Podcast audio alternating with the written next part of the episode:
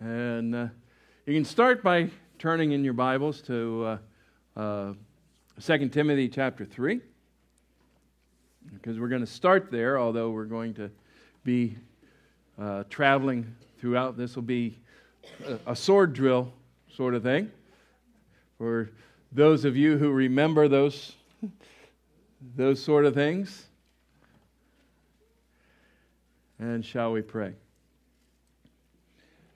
Again, our Lord God and our Heavenly Father, we come before you in the name of the Lord Jesus Christ to praise you and thank you for your goodness to us, for the fact that there is no God like you.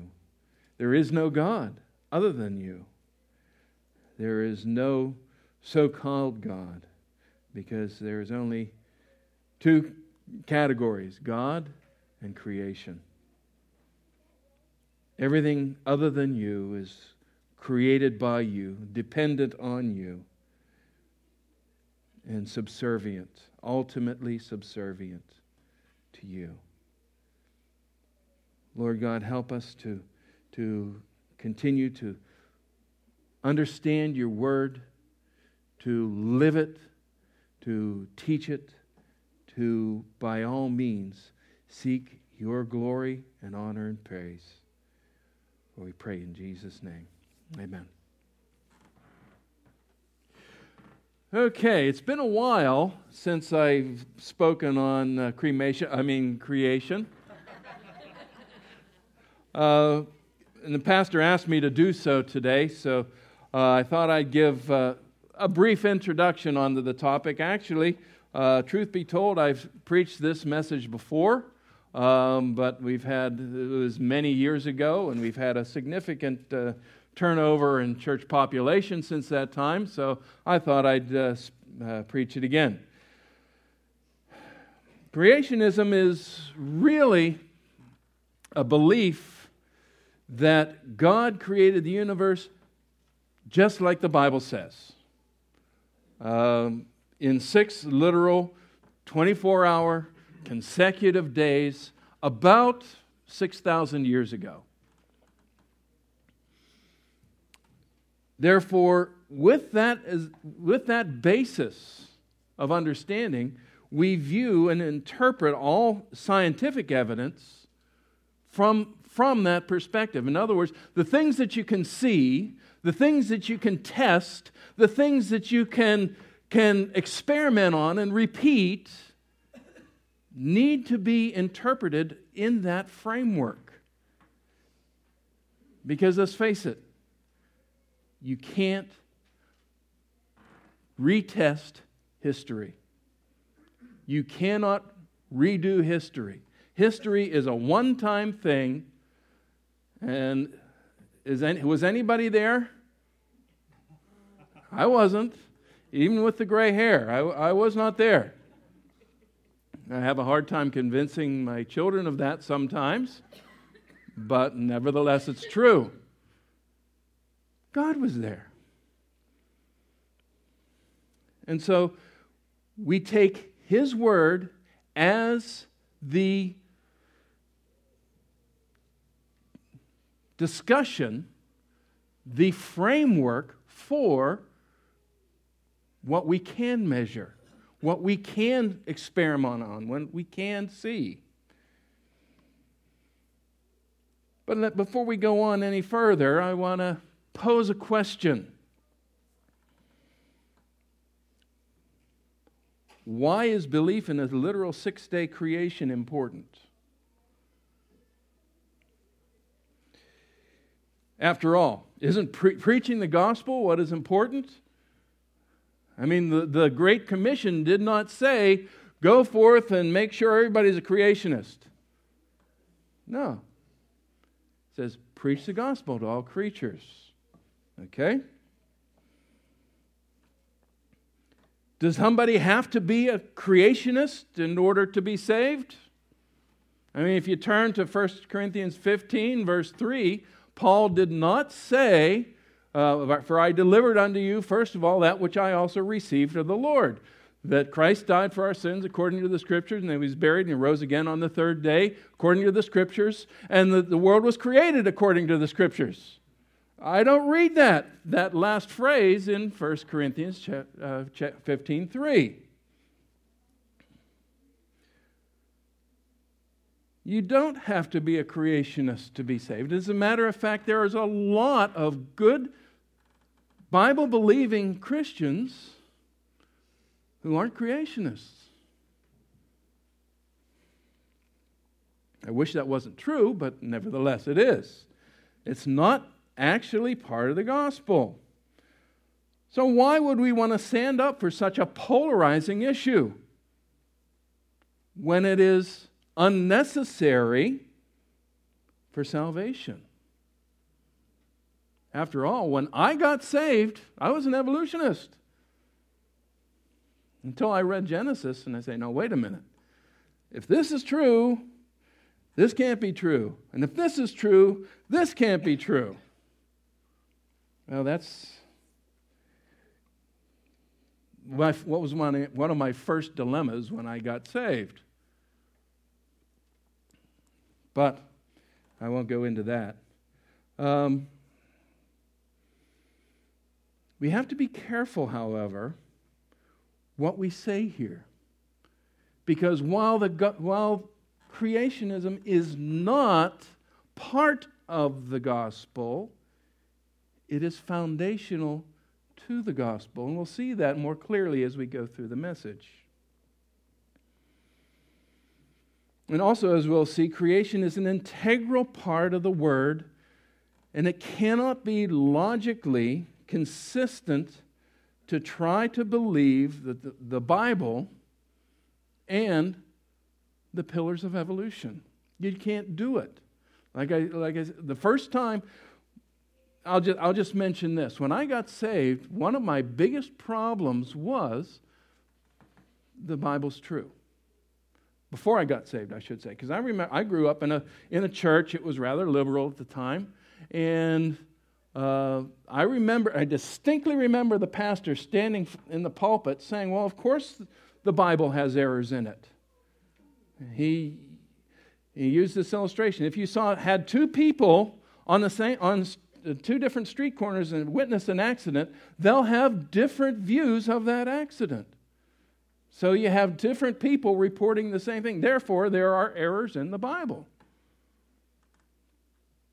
And, and I kept that in my mind all the way through high school, all the way through you know, tech school. I was working out, working in, in aviation. And I was confronted with no, the gospel is true. Or I should say, the word of God is true. God wouldn't lie. And that was the dilemma, that was the horns of the dilemma that the Lord used to get me saved. And of course, naturally, the preaching of the gospel.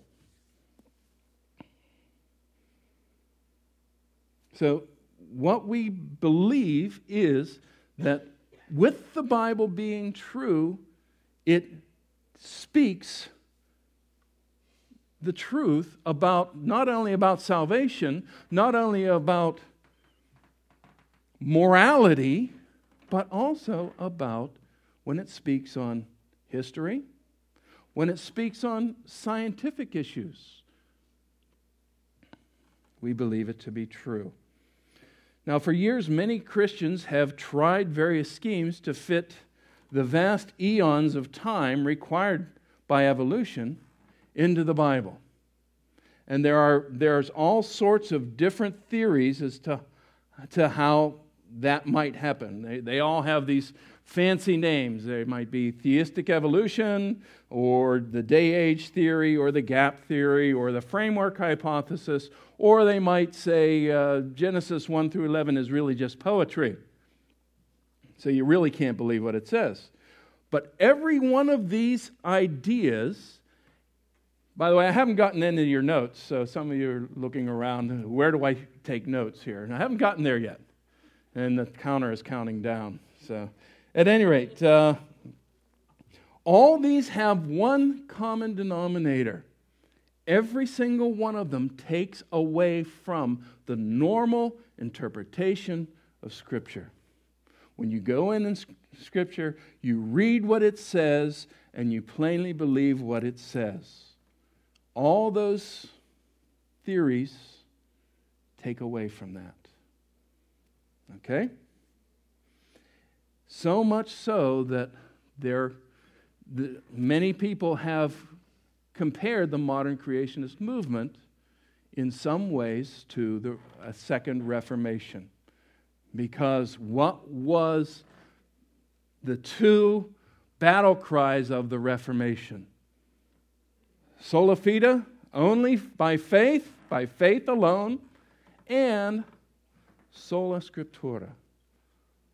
The bible is the sole source of authority.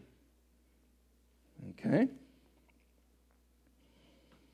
So we go, we'll start off really, as we mentioned in 2 Timothy 3:16.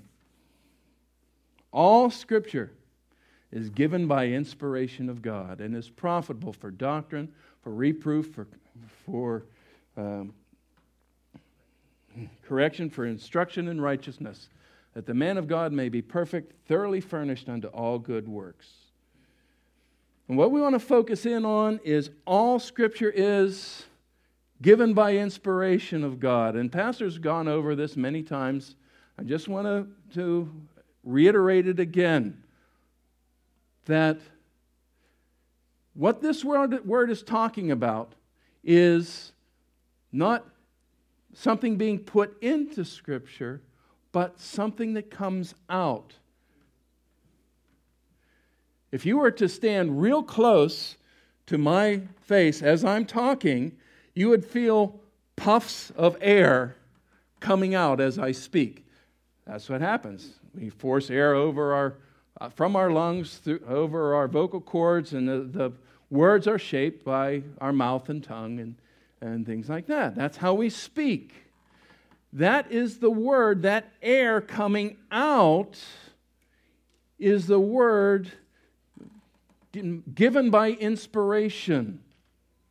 These are the words that God speaks. This, this word, the Bible, has the same authority as if God was here speaking to us. Okay?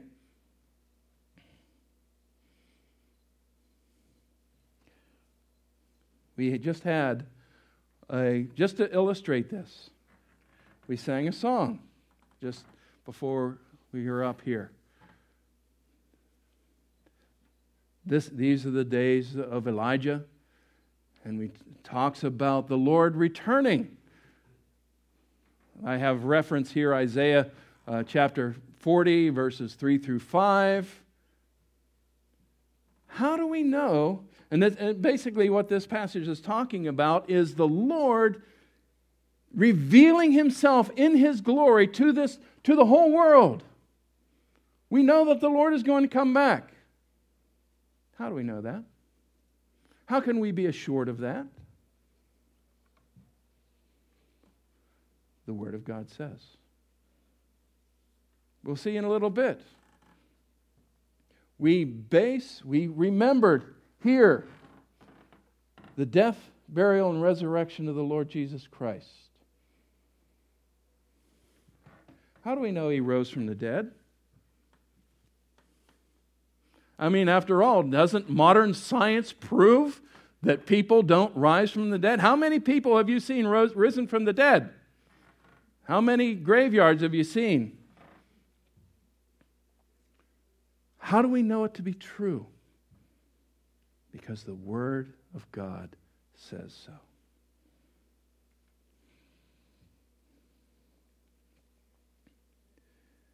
It has the authority of God speaking. It is the very words of the God of truth. As a result, the Bible is true and accurate in everything that it states, including statements that touch on history and science. While the Bible doesn't claim to be a science textbook, God doesn't go into details as to how He did all these things. It does give us a framework it gives us, it lets us know what he did when he did it, and how long he took to do it. Okay? Just let me, let me clue you in on one, one of the points that I'm trying to make here. The creation evolution controversy is really not a disagreement about science. After all, an evolutionist has the exact same universe as a creationist to look at. He can run the exact same experiments. They, can, they run the exact same experiments. They look at the exact same facts. And when it comes to observational science, looking at how things work in our day and age, experiment, doing experiments, an evolutionist and a creationist will be right together. Because we see the same things. Where the disagreement comes is on things that you can't observe like we said, history. You can't observe history, therefore, there is a disagreement. And the, the evolutionist bases his interpretation of what he sees based on his view of history. The creationist does the same thing. If you believe, and well, let's, let's move on here. The Bible de- describes a certain history for the beginning of the earth. God created everything in the six literal 24 hour consecutive days about 6,000 years ago. Evolutionists have their own understanding of history. About 14.7 billion years ago, nothing exploded and became everything. I should say rapidly expanded, because the Big Bang really isn't about an explosion, it's a rapid expansion.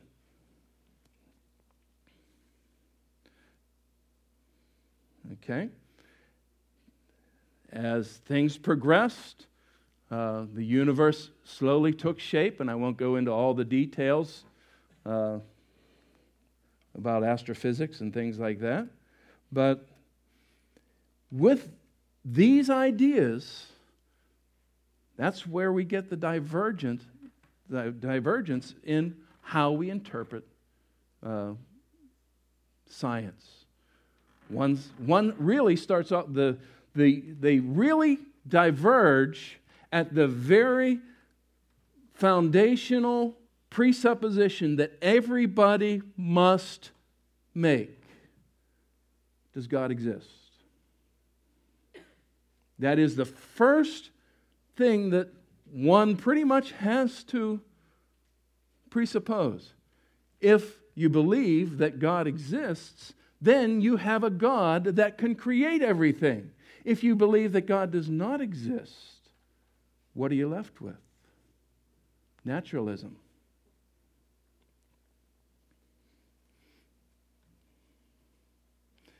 First presupposition is atheism with its, with its necessary corollary of naturalism. Next, with nothing to, no purpose, no guide, you have a random chance. You and I are just nothing but an accumulation of fortuitous accidents. Okay? Since random, we really have never seen, and nobody has ever seen random events create anything. Uh, somebody has, has often said, well, you want to build a 747? Put a stick some dynamite into a junkyard, explode it, and see if it, we'll see what comes up. If you keep exploding it enough times, sooner or later you're going to get a 747. I really don't believe that would happen.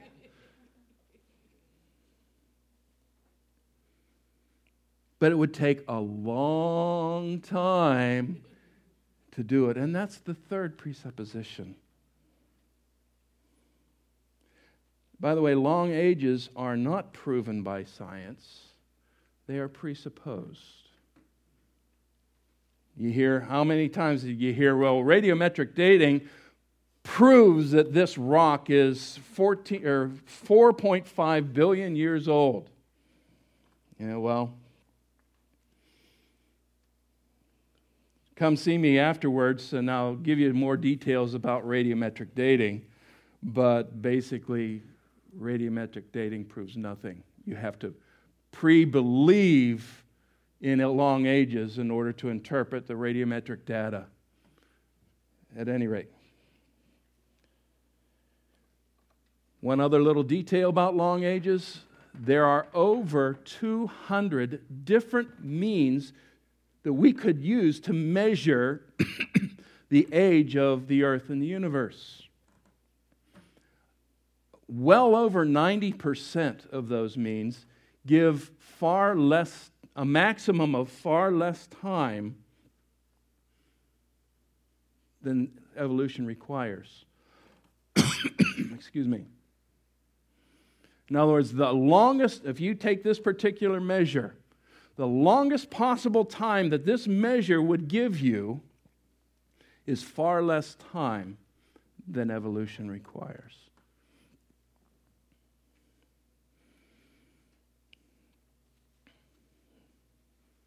Okay? Thanks, Dan.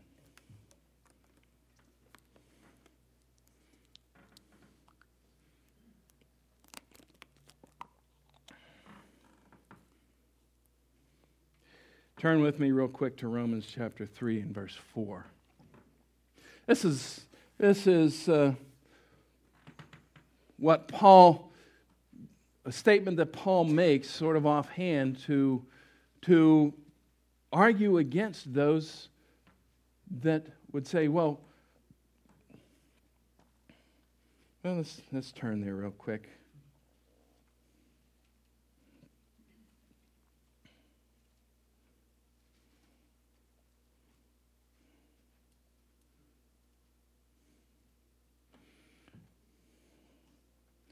Let's go back to uh, let's go back to verse one then what advantage has the Jew? Or what is the value of circumcision? Much. Anyway, he's talking. He's basically in, uh, introducing the gospel and, and talking about, you know, well, if everybody's condemned, what good is it for being Jewish? Okay. Well, much, every way. He says, to begin with, the Jews were entrusted with the oracles of God.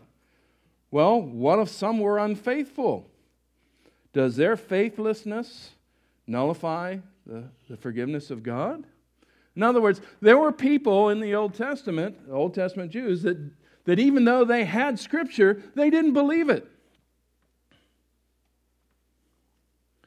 Sort of rings the same, doesn't it? We have Scripture, don't we? How many are there in our day and age that don't believe it? What does Paul say? Let God be true and every man a liar. Just because somebody doesn't believe the Bible doesn't mean the Bible isn't true. The Bible is the, so, the th- authority. Okay? Are we going to believe God who is there, who knows all things? This is thinking about creation. Are we going to believe the God who is there, who knows all things, who does not make mistakes, who always tells the truth, whose word is forever settled in heaven, and who tells us his truth plainly in his word? Or are we going to believe men who are not there, who don't know everything, who do lie, and whose ideas change constantly. Which is a more trustworthy source for information about things that we would no, never know anything else about? God who is there. And just like this passage in Romans 3 states, just because somebody does not believe the Word of God does not make the Word untrue.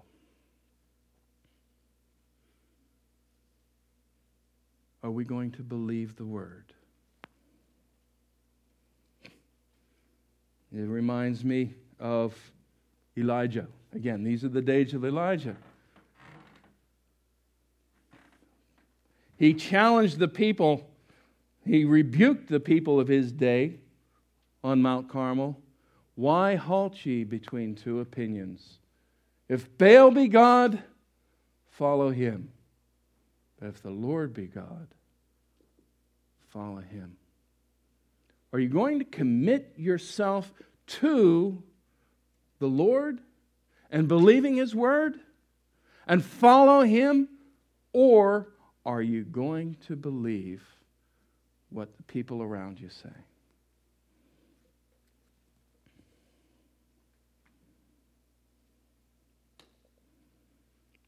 We expect that all unsaved will not submit to the Word of God. After all, they are in Adam.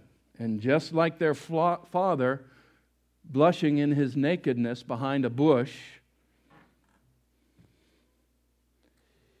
so they also try to hide from the presence of God. You know, it's, it's a scary thing to have and to know you are condemned by a holy God who is your judge. And you have no means of salvation. That's a scary thing. Adam, can you, can you picture Adam and Eve in the garden? Having partaken of the fruit, and now they hear the voice of the Lord. Uh oh. How many times when we were growing up did we hear dad's voice? And you know, you've heard the voice. Roger Eric, come here. And when you hear that middle name, you know you're in serious trouble. And what's worse is when they use all three Roger Eric Webb, come here right now. You know you're in serious trouble then. Well, Adam heard, Adam, where are you?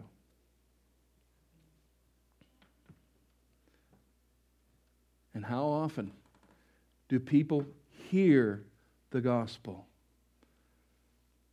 And they, in their shame and their, their nakedness before God, are scared. What am I saying? They want they don't want to believe that there's a God because they hide in their sin. But those who profess Christ have no excuse. You can't believe both evolution with its long ages and the Bible. You want to turn to the next uh, uh, screen. We see a little chart. Just uh, some of the major contradictions. Some people want to say, well, God used evolution to, to bring the universe into existence? Well, here's some of the major contradictions between the Bible, what the Bible says, and man's opinion. In order of appearance, the earth was created before the sun in the Bible. In, according to the Big Bang Theory, the sun happened before the earth. Fruit trees occurred before fish in the Bible, but fish came before fruit trees a long time eh, before fruit trees in evolution. According to the Word of God, the first man was formed directly from the dust. According to evolution, man descended from pre existent animals. the first woman was, was created from man's side. The first, according to evolution, the first woman descended from a, some pre uh, human female.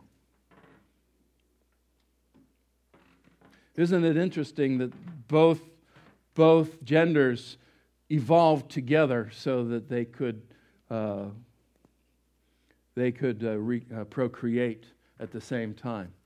It was convenient how those things happen, you know? The time taken for creation, everything in six days. And of course, they appear, everything appeared over vast ages. 14.7 billion years is the, the current estimate of, of evolution. Uh, the next, you can take the next uh, uh, screen. Concerning Noah's flood.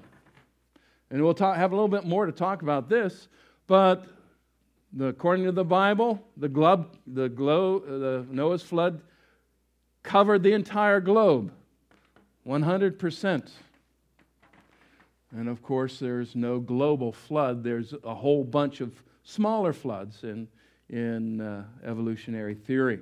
And particularly, the more and more we, we go, uh, there's a, modern science is moving to what's called neocatastrophism, which means that they can no longer ignore all the catastrophes, all the geological evidence that supports the catastrophes that, that uh, really supports uh, Noah's flood.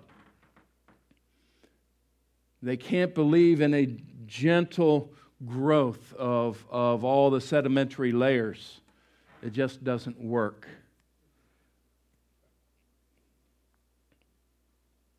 Next major uh, item death, violence, suffering, bloodshed, disease. Only after and as a result of Adam's sin. All these things occurred, are intruders in God's perfect creation. According to evolution, uh, they've always been. And it's actually, death is what drives evolution which is a, is a unique concept, but uh, we won't go into that in too much detail. Finally, the fall of man and the curse changed all creation. Everything is changed at that. And then finally, creation always was. Who are you going to believe? On the next screen, please. The quote from John MacArthur. I think he speaks directly to this point. Scripture, not science, is the ultimate test of all truth. And the further evangelicalism gets from that conviction, the less evangelical and the more humanistic it becomes. What did we say earlier? In many ways, the modern creationist movement is sort of like the Reformation because people very often are abandoning what Scripture says. These are professing believers abandoning what Scripture says, but instead believing what man says.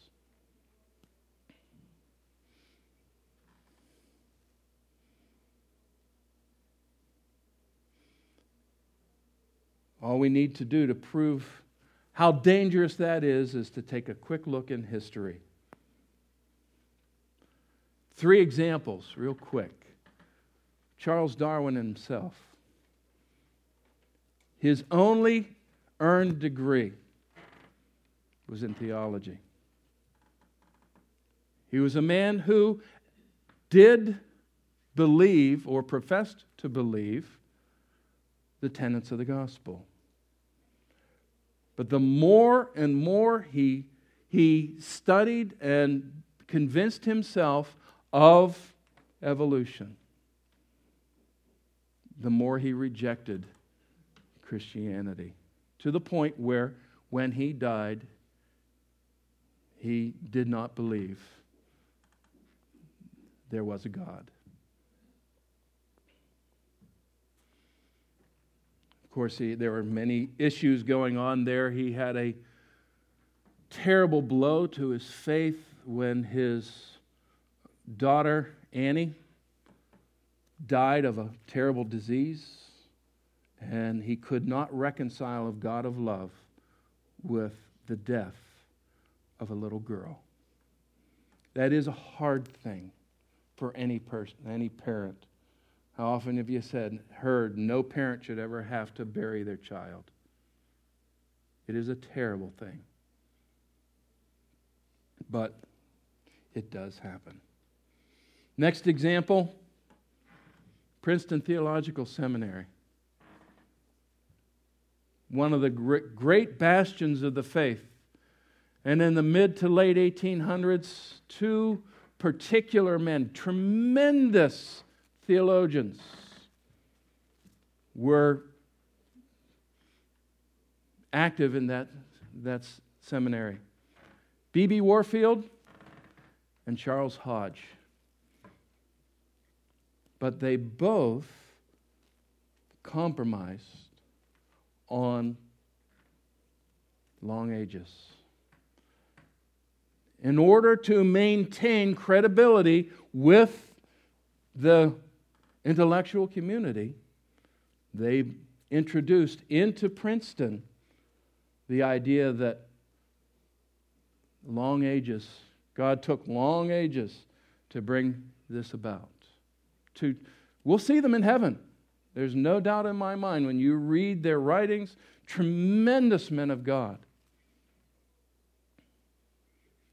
But as time has gone on, what has happened to Princeton Theological Seminary? The more that goes in, just like Dr. MacArthur said, the more Christians get away from the understanding that Scripture is true.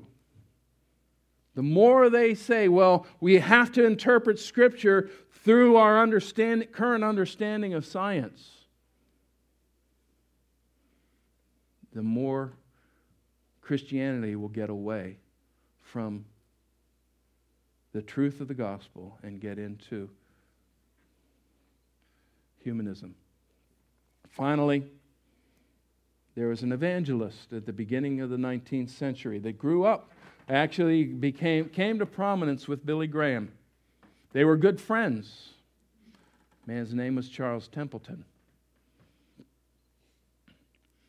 Charles Templeton had many, many great crusades along with Billy Graham.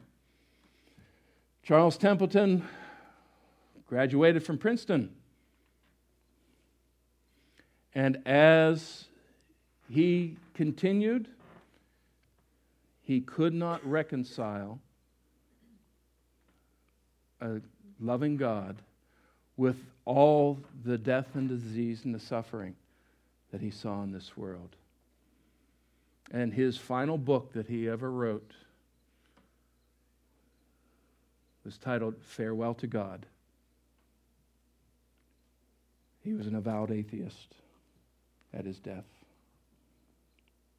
It is, it's, it's a shame that a man who quite probably led, was an instrument in presenting the gospel to thousands, if not millions, of people, died in such a state.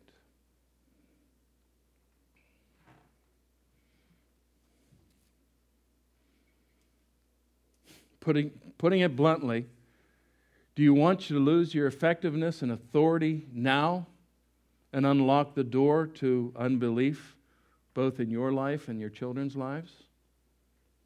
Believe man's word over God's word. Do you want to hold fast to the Word of God? Do you want to be filled with the Holy Spirit, empowered by Him?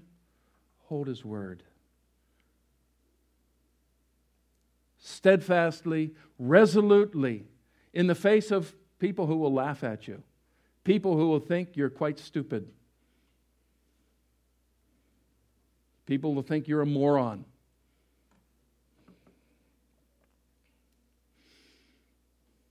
But do we want the praise of man or the praise of God?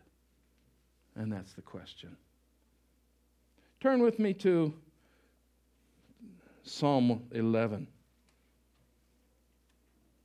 Real quick. Just to just to reference this real quick.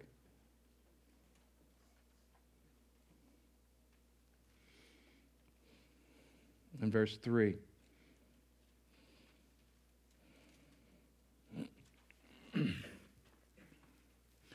Belief in evolution co- compromises the truth of the gospel. Psalm 11, verse 3 If the foundations be destroyed, what can the righteous do?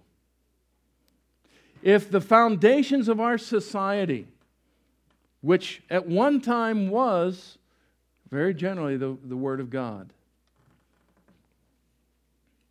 if that is destroyed, what are we left with? I often state that Genesis is the foundation of all Scripture. Every Genesis, in my estimation, is the single most important book of the whole Scripture, of the whole canon. Just like the foundation of a building is the most important part. Now, of course, how many of us want to live in a foundation? Most of us enjoy the roof over our head, right? And the walls, you know, they sort of come as a package deal. But what happens when your house has no foundation? How many times have we sung the children's song? Uh, the rains came down and the floods came up, and the house on the rock stood firm. But what happened to the house on the sand? it fell down. If Genesis is the foundation of Scripture, Genesis 1 through 11 is the footer for the foundation. In that section, if, well, let's put it this there is not a true Christian that does not believe in the historic, historical reality of the resurrection. But how do we know that's true? like I said before. How do you know Jesus rose from the dead? If it wasn't for what document? The Bible.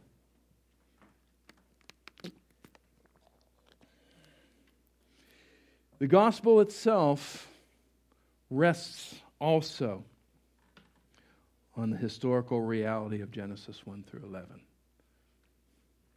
And we want to take a look at that real quick. We want to take a look at three facts from Genesis 1 through 11 that, if rejected, emasculate the gospel. They just tear its guts out, if you will.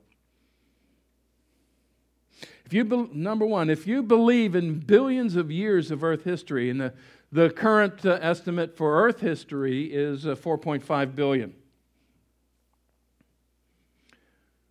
the first thing that you have to reject, or you have to believe, I should say, is that there was death before Adam.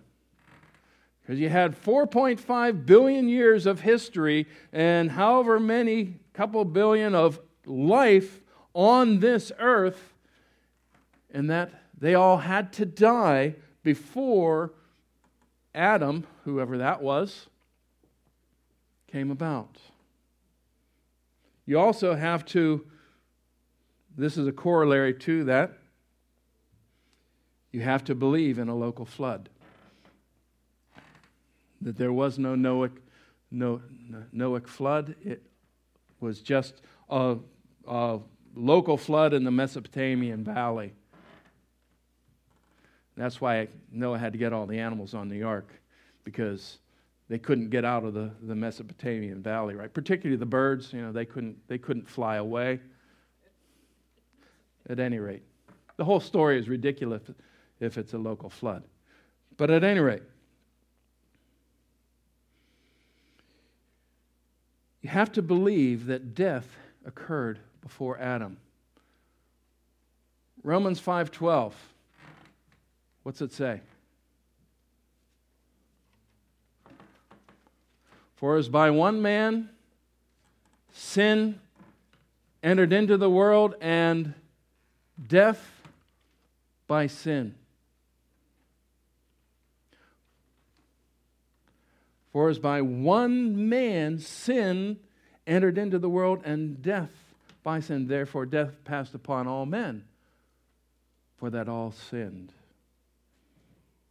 Now, we could spend five years preaching on that verse alone. That's one of the one of the most amazing verses in the whole scripture. But it plainly states that death, sin, and death were a direct result of Adam's sin.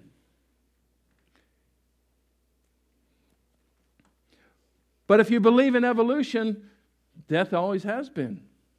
As a matter of fact, death drives evolution.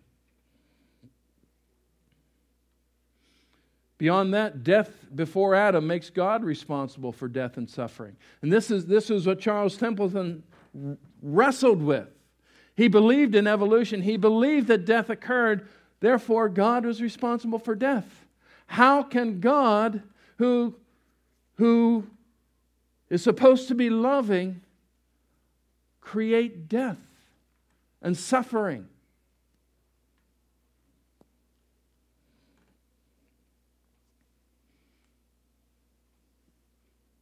Many people use that. They say, they say, well, God used evolution to bring, bring about this universe. Well, first of all, you have God lying in Genesis 1 through 11 about how he created the world. But also, what kind of a God would use such an inefficient, wasteful, horrible method to create his universe.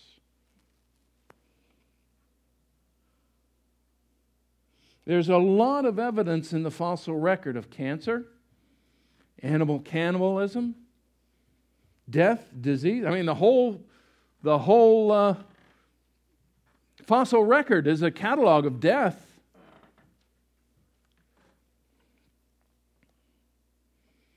Did God really look at that and say, oh, it's very good.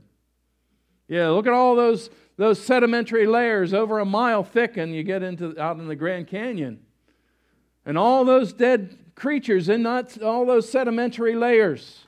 That's very good.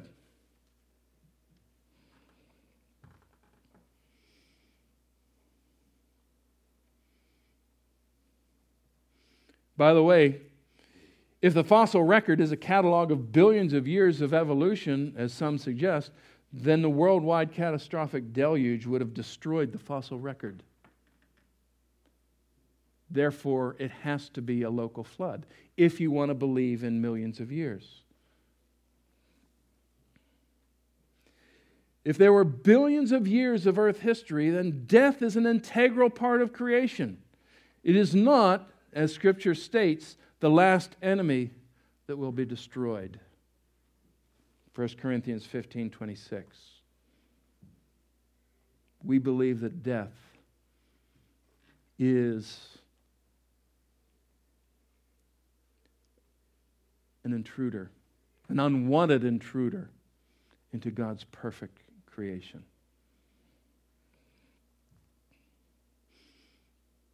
Another thought on this if God is in the process of restoring the entire earth back to Edenic conditions, and we could look in, in Isaiah chapter 11 and in Isaiah chapter 65 to see that, where, you know, the, the, the wolf will lay down with the kid.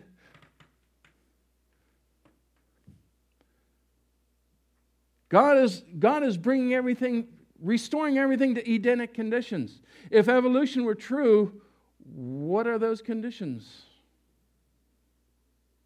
Do you want to live in, in a millennial earth with death, disease, and suffering and, and pain and, and everything like that?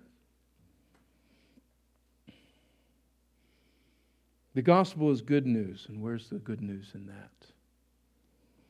If evolution is true, then there is no at literal Adam and Eve. First of all, if evolution is true, if you believe in billions of years, death has to be forever. Second point, if evolution is true, then there is no literal Adam and Eve.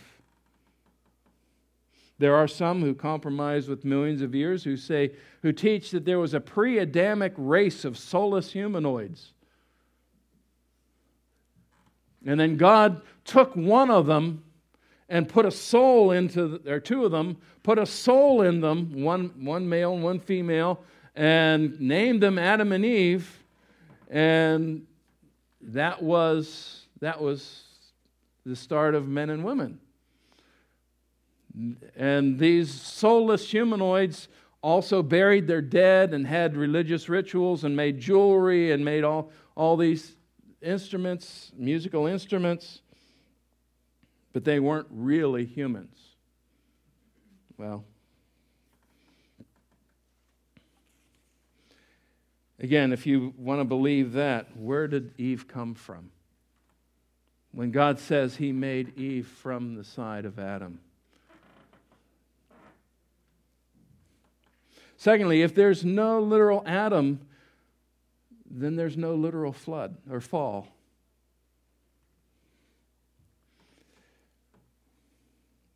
And the gospel is not about salvation from corruption and eternal penalty of sin. It becomes merely a means of making people better. This is what John MacArthur was saying about we turn more and more to humanism. There's no real problem. There's no real sin problem within our hearts. There's, it's just we have some, a few faults and we'll get better.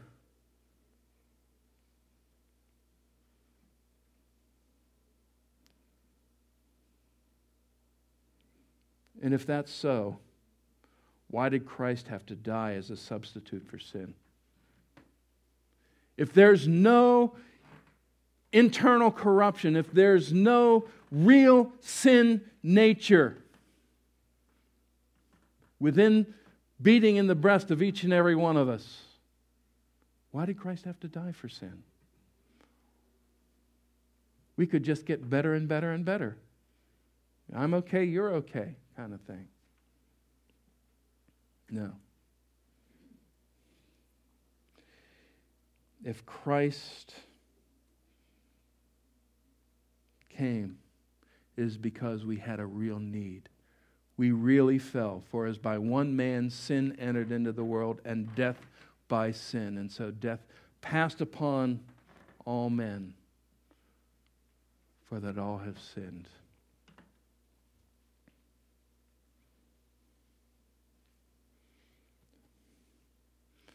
Finally, in 1 Corinthians 15 45, says the first man, Adam, was made a living soul.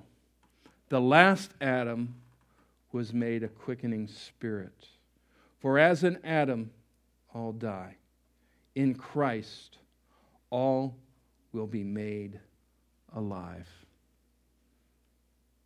Scripture calls Jesus the last Adam in contrast to the first Adam. Each one is presented as a federal head of a group of people. You say, what's a federal head? Well, a federal head is somebody whose actions and decisions are imputed on everybody else within their group. Just like our federal government makes has actions and decisions that all Americans share in. Adam was the federal head of every single one of us. And in Adam, we die. Because his decision to eat the fruit was imputed to every single one of us. And the unrighteousness of that decision and the rebellion of that decision.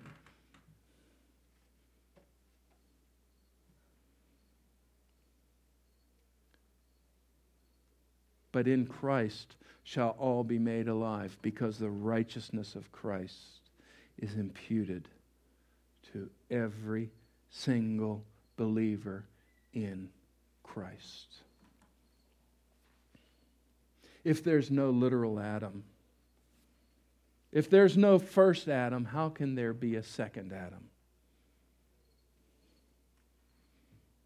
We have no salvation apart from Christ. Finally, and I'm not going to, I'm not going to speak on this topic because our time is up here. But creationism also gives a better understanding of how to reach our society.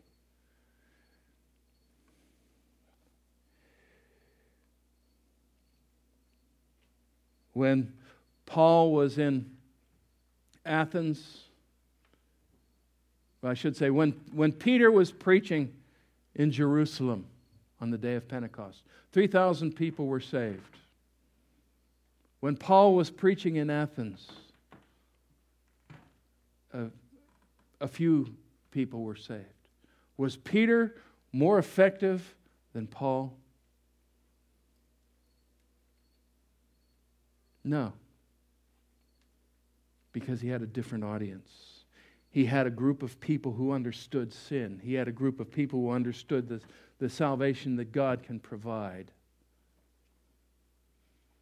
Paul, what did Paul have to do? I see your great devotion in all your, on all your street corners. And I saw an idol to the unknown God, whom therefore ye ignorantly worship.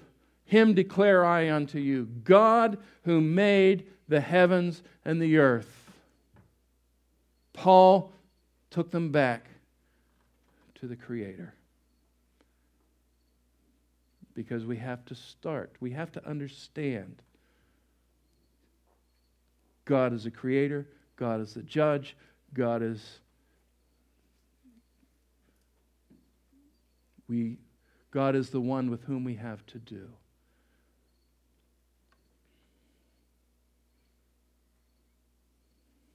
We have to give people the basics.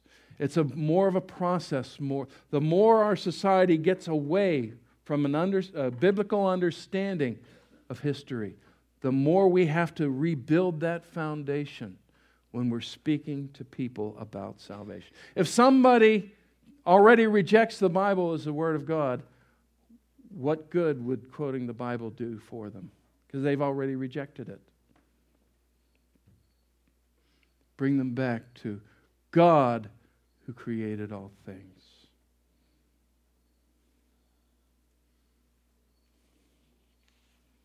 Lessons for our lives. Number one. The only offensive weapon that we have to take the truth to those who de- so desperately need it is the sword of the Spirit, which is the Word of God.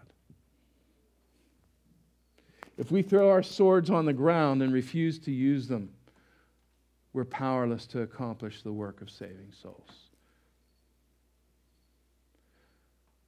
As the rain cometh down and the snow from heaven, and returneth not thither, but watereth the earth, that it may bring forth and bud, that give, may give seed to the sower and bread to the eater, so shall my word be that goeth forth out of my mouth.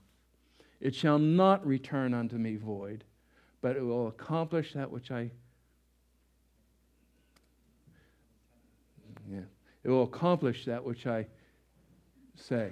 No, I'm not going to quote anymore. You get the idea. It's the Word of God that God uses to bring men and women to Himself.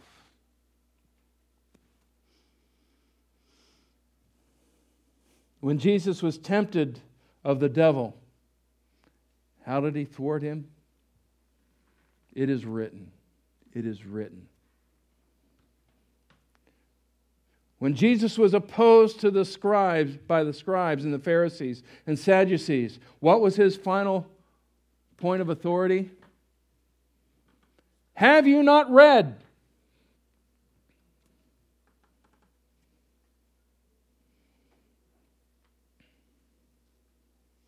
Since he spoke with Eve in the garden, it has always been Satan's modus operandi to get us first to doubt the word of God. Yea, hath God said. Did he really say that? Did he really say that he created? We must always believe first what the Bible plainly states, even if we look pitifully naive and foolish in the eyes of the world.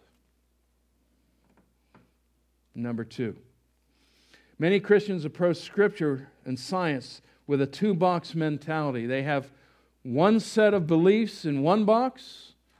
Well, this is my Sunday box, and, and so I can believe what the Word of God says. And then there's the every other day of the week box. Well, we can believe evolution. When asked about evolution, they'll say something like, Well, you can believe in millions of years, just believe in Jesus. You also hear comments like, Oh, the Bible's not a book of science, it's a book on morals and values. It is that. But the most important morality about it is truth. If God cannot be trusted to convey the truth concerning history and science, what does that say about his morals and his values? Well, God says one thing here, but he, God said he created in six days, but that was just because people were didn't really understand technical issues. Therefore, God can justify lying. What does it say about morals?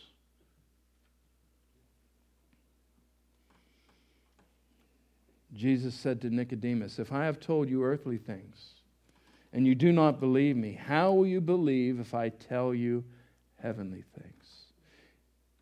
If we cannot believe what God stated, when we can see these things, we can test them and, and show that they support the Word of God. And by the way, all observed scientific information supports the Word of God. There are various interpretations of that information, some of which are very contrary to the Word of God. But when you look at the facts of science, they support what the Word of God says.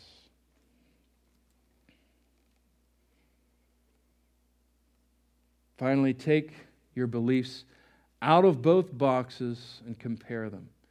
Believe only what Scripture states and learn to interpret science through the filter of Scripture. Because Scripture is so little valued in our day and age, fewer and fewer people have any basic knowledge of it. When we give people the gospel saying that, well, Jesus loves you,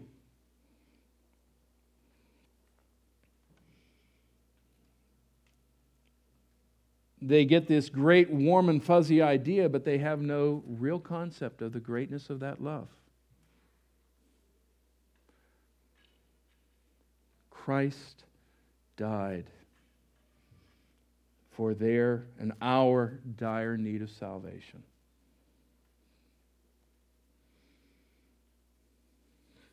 I've appreciated the approach the way of the Master takes to witnessing by giving people a proper understanding of the requirements of the law.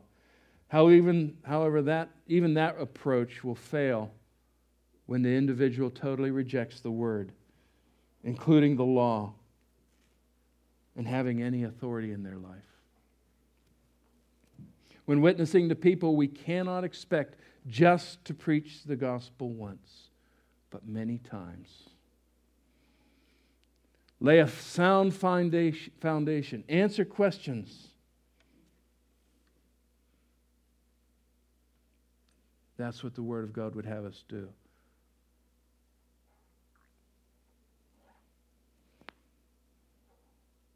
And finally, there may be some folks here who have never once truly trusted in the Lord Jesus Christ as their Savior. This really has not been a sermon about salvation. But if you cannot say and affirm, I know that if I should die on the way home, that the Lord will take me into his heaven. If you can't say that with all assurance, don't leave here without talking to me or one of the other elders. Christ died to bear in his own body your sins on Calvary's cross because that need is there. Take the opportunity before you leave today. Let's pray. Our Heavenly Father.